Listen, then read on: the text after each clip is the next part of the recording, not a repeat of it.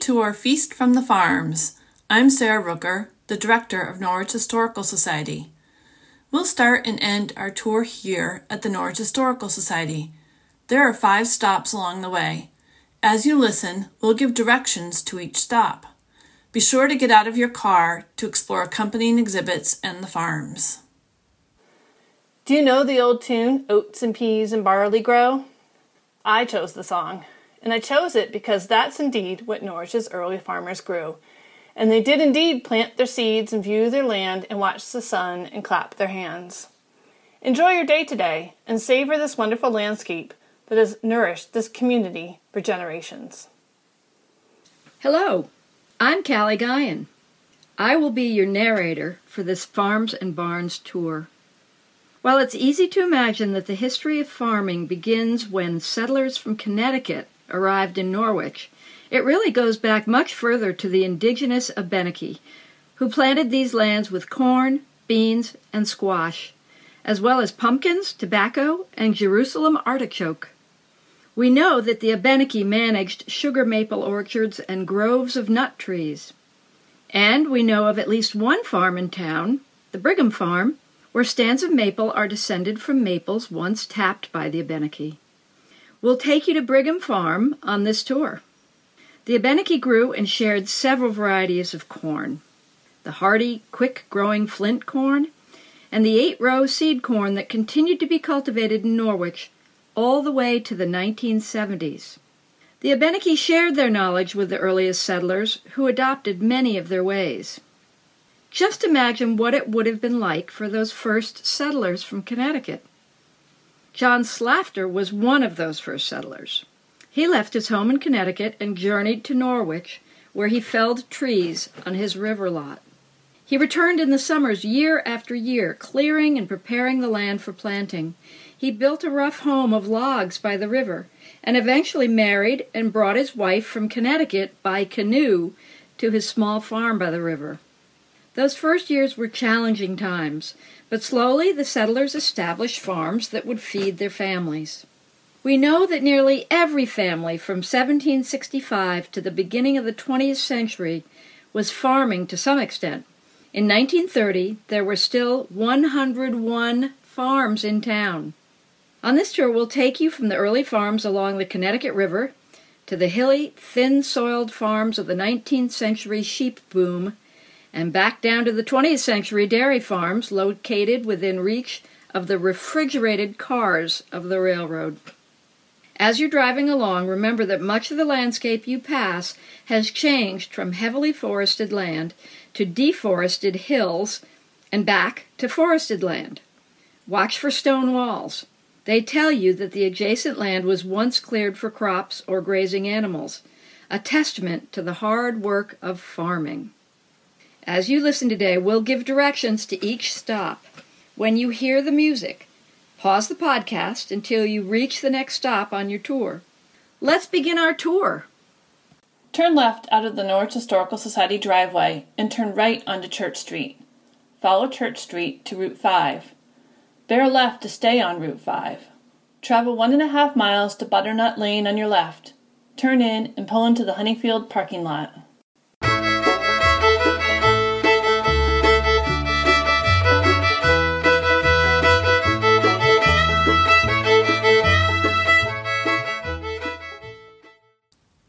Stop 1 The David Loveland Farm, today known as Honeyfield Farm.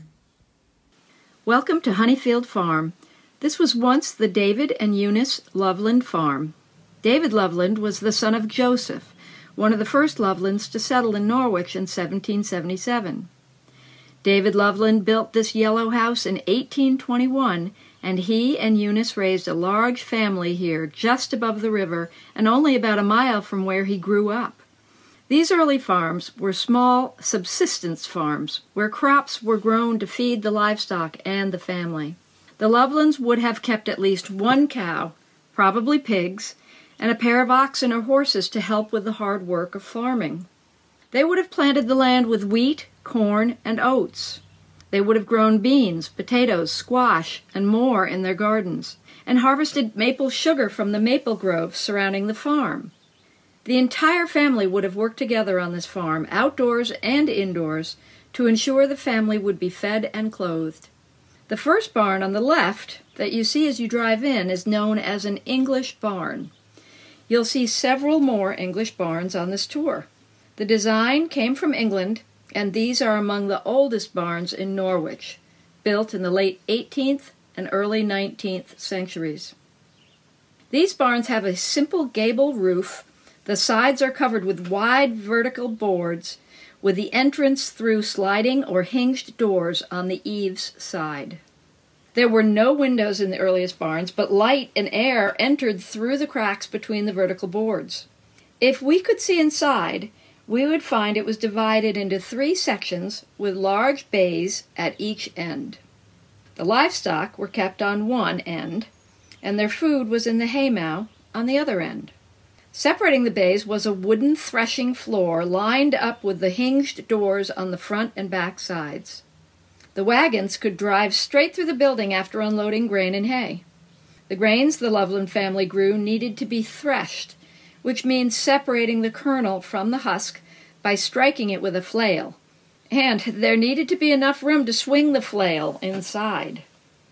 If you look around, you can see the wide open fields surrounding the house where wheat probably grew. But, as we said, the history of farming in Norwich was one of change, and evidence of change is just beyond the greenhouses. There sits a ground level stable barn built about a hundred years later, in 1927, to house dairy cows and their feed in the hayloft above. We'll learn more about these changes as we continue on our tour. Enjoy a walk around the fields, stroll through the greenhouses, and visit the farm stand before you go. Valerie and Eli have made a commitment to growing food with sustainable organic practices, and their greenhouses are filled with annual and perennial flower and vegetable starts. Turn left onto Route 5 and travel north 2.5 miles. Turn left onto Route 132. Follow Route 132 for about 2 miles and stay right at a fork. You'll see Sweetland Farm ahead. Pull into the farm store parking lot.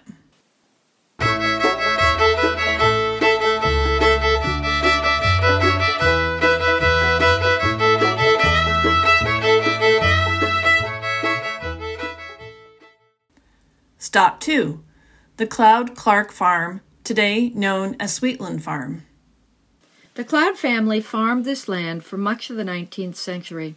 By 1860, they had 80 acres of land, 20 of it forested, and they made profitable use of all of it, with nine children able to help. With the arrival of the railroad in the 1850s, a new era had begun and the Cloud family was able to take advantage of it.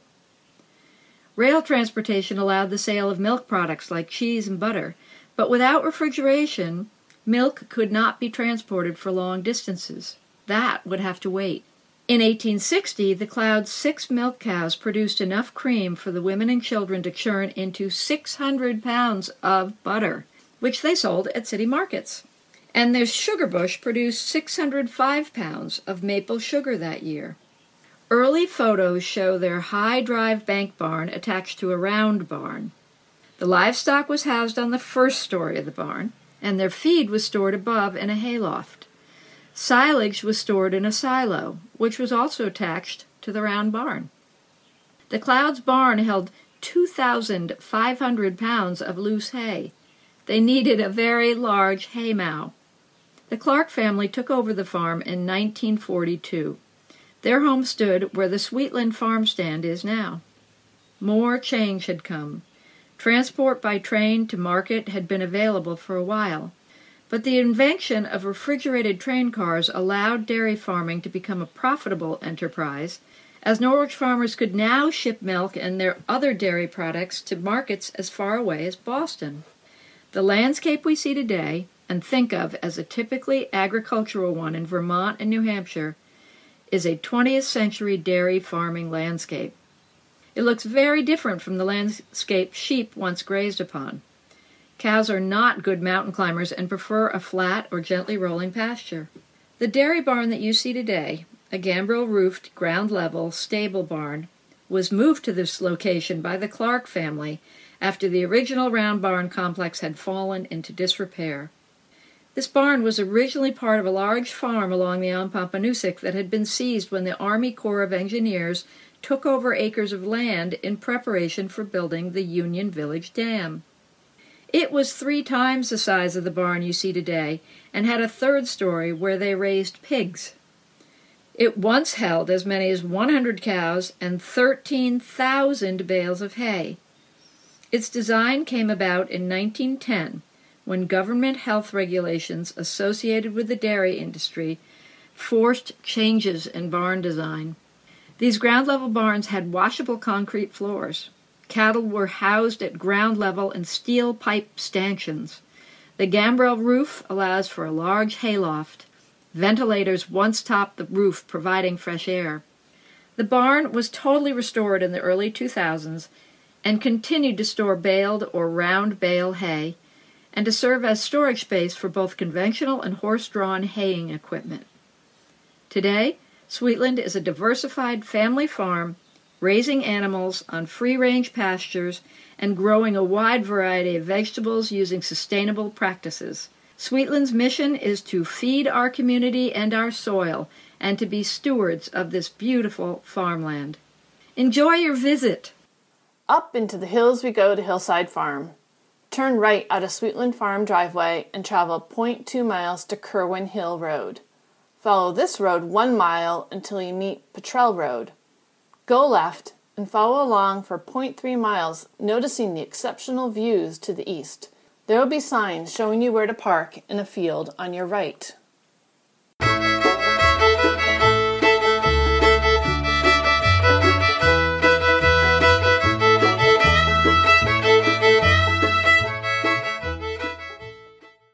Stop 3. The Pennock Barstow Farm, known as Hillside Farm. This land was farmed by three generations of the Pennock family during most of the 19th century. The hilly landscape you see around you was ideal for raising sheep. And with the introduction of the Merino breed in the early 19th century, sheep farming became profitable for the Pennocks and many other Norwich families. Merino sheep were considered to be desirable due to their high quality fleece, which produced a much softer wool the sheep were shorn once a year and their fleeces sold at market.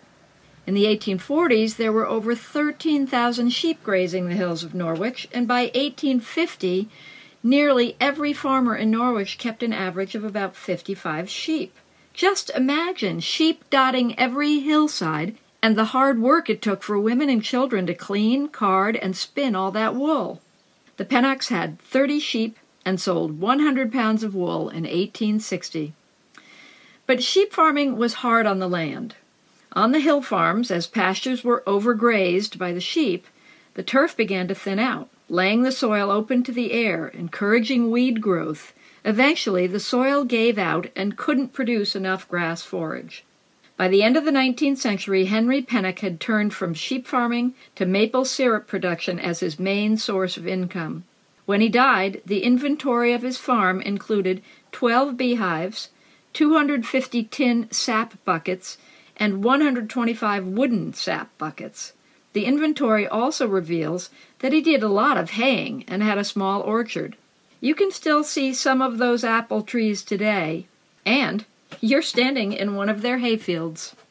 Clinton Barstow took over the 80 acre farm in 1916. He had a pair of 1,100 horses. That means, quote, 1,100 pounds of raw muscle, power, and grace. The animals worked hard, especially during the haying and sugaring seasons.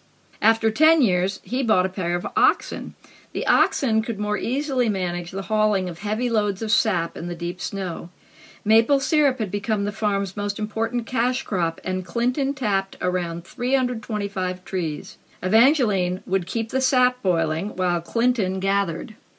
In the archives of the Historical Society are dozens of letters thanking Clinton's wife Evangeline for their real thing maple syrup and maple sugar. Throughout the 1920s, The Barstows produced maple syrup and sold it to individuals through family connections far and wide. The Barstows also kept 17 small Hereford cows, which were well suited for grazing. There was no running water or electricity at the farm. A lack of refrigeration meant that the milk needed to be churned to butter, rather than sold as milk. Unfortunately, letters at the Historical Society suggest that Evangeline's butter was not well received. Either, or because it smelled, quote, as strong as cheese, it lost its marketability. But times were changing. The Great Depression came in the 1930s, and market prices dropped dramatically. The 1938 hurricane destroyed half the maple trees on the farm. Then came World War II. Clinton was in his mid 70s and farming alone. The farm was not sizable enough for his son Henry to receive a draft deferment. So Henry went to work on a larger farm. He was never to return home to live full time. Their son Henry wrote, I have enjoyed many good days. I liked to work on the farm. I do not mean the modern ways. I saw the last of the old days before there was so much motorization. There was quite a bit of machinery then, but its use was very limited. Horses were used, and corn and hay were much more handwork. As Clinton and Evangeline aged, it became ever harder to manage the farm. Imagine Evangeline managing the cooking, preservation of food, laundry, cleaning, and butter making with only a wood stove and a gravity fed well. Towards the end of her life, the farm was sold to the Lacey family, who continued the tradition of sugaring for many years. Today, Norwich's landscape reflects the challenges of hillside farming. As hill farming became unprofitable, the forest returned. Think of the stone walls you come across in the woods and along the back roads of Norwich. They tell this story. Hillside Farm, however, was not abandoned, and the open landscape is testament to the custodians of this farmland today. Continue following Petrel Road to its end at the junction of Union Village Road. Please drive slowly and watch for oncoming cars. At the junction, look across Union Village Road and you will see the old Slafter farm with its yellow house across from you. Pull across and follow signs to park near the Hogwash farm stand.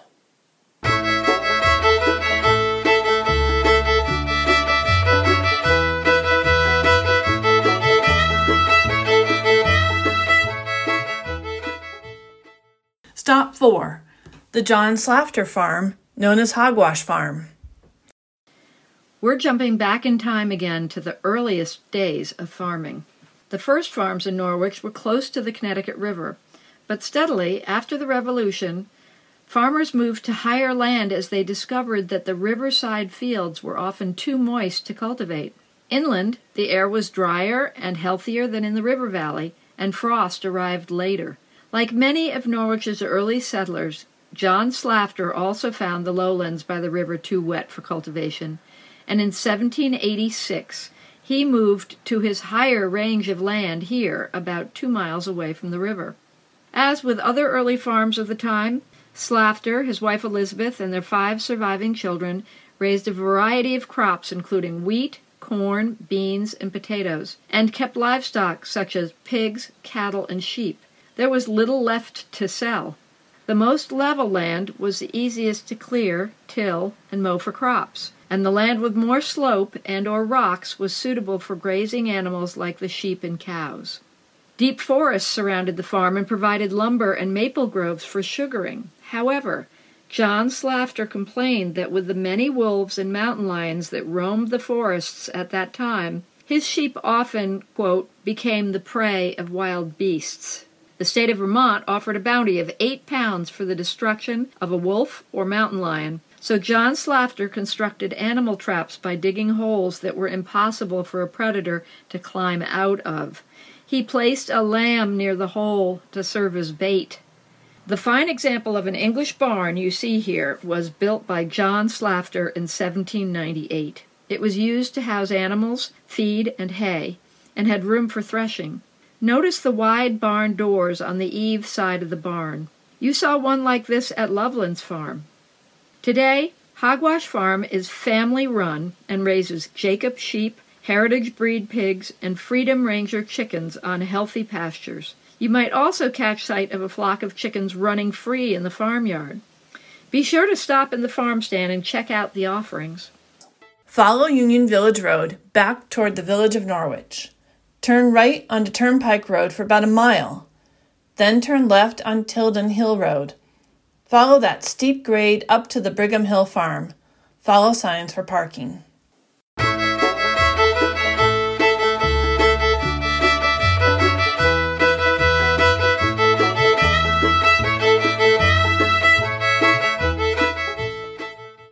Stop 5 The Brigham Hill Farm Neighborhood. We come to our last stop.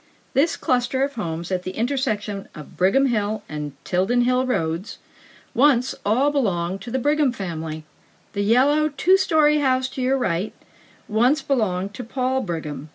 The other two Cape style houses were built by his sons in 1801 and 1805. Captain Paul Brigham, a Revolutionary War soldier, came to Norwich in 1782, bringing his wife Lydia and family with him. He served 22 terms as Vermont's lieutenant governor. Brigham initially purchased 100 acres of partially cleared land for 300 pounds.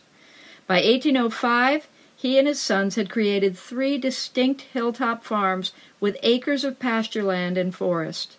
There was a maple grove, originally tended by the Abenaki families with whom the Brigham family had a very close relationship. In fact, an Abenaki extended family used to visit and stay with the Brighams each year up until the farms changed hands in the 1930s. Do you see the similarity in landscape to Hillside Farm? This was sheep country with very little level ground, but perfect for grazing sheep and a few cows. In 1850, it's recorded that William, son of Paul Brigham, kept seven cows and produced 600 pounds of butter and 400 pounds of cheese. There were 100 sheep providing 300 pounds of wool. The farm had grown from a subsistence farm into several farms producing surplus goods to be traded at the general store. The storekeeper then shipped the butter, cheese, and wool to be sold in distant markets. The maple grove produced hundreds of pounds of maple sugar, and the Brighams kept 12 swarms of bees at one point, so honey was being produced as well. By the middle of the 19th century, the family property deed lists several pastures, mowings, plow fields, gardens, woodlots, sugar lots, and orchard lots with a cider mill and sugar houses. The Brigham family farmed this land for five generations until 1933. Take a look at the two barns. Can you tell which was built first? The traditional English bank barn on the downhill side of the junction was built first. The Brighams built the barn into the side of the hill to allow for two stories so that they could easily shovel manure through trap doors to be stored in the protected cellar area. The high drive bank barn that sits on the other side of the road was built later. This barn housed livestock on the main floor. Hay was stored in the upper loft area, where it could be easily tossed down to the animals. Here's something to consider. In 1930, there were 101 farms in Norwich. In 1974, there were only seven farms in town. In 1986, there were four farms in Norwich. Today, while only a handful of people make a living by farming, the farms that remain exemplify the diversity of enterprise that has been a part of our landscape all along. Our commercial farms raise organic vegetables and meat, while families throughout town raise chickens and sell eggs. Other families enjoy horses, bees, or maple sugaring, and many keep land open for hay. Scores grow their own vegetables. Norwich's landscape has nourished humans for thousands of years it continues to nourish our community today, and with our continued stewardship of the land, it will nourish our community far into the future. We hope you enjoyed your tour. You can find photographs and Norwich history at the Historical Society website, as well as links to more podcast driving tours and walking tours. It's time to go home and enjoy your feast. Continue down Brigham Hill to the end and turn left onto Beaver Meadow Road. Follow Beaver Meadow Road toward Norwich Village. Turn right at the stop sign and follow Main Street to the Norwich Historical Society to end your tour back where you began.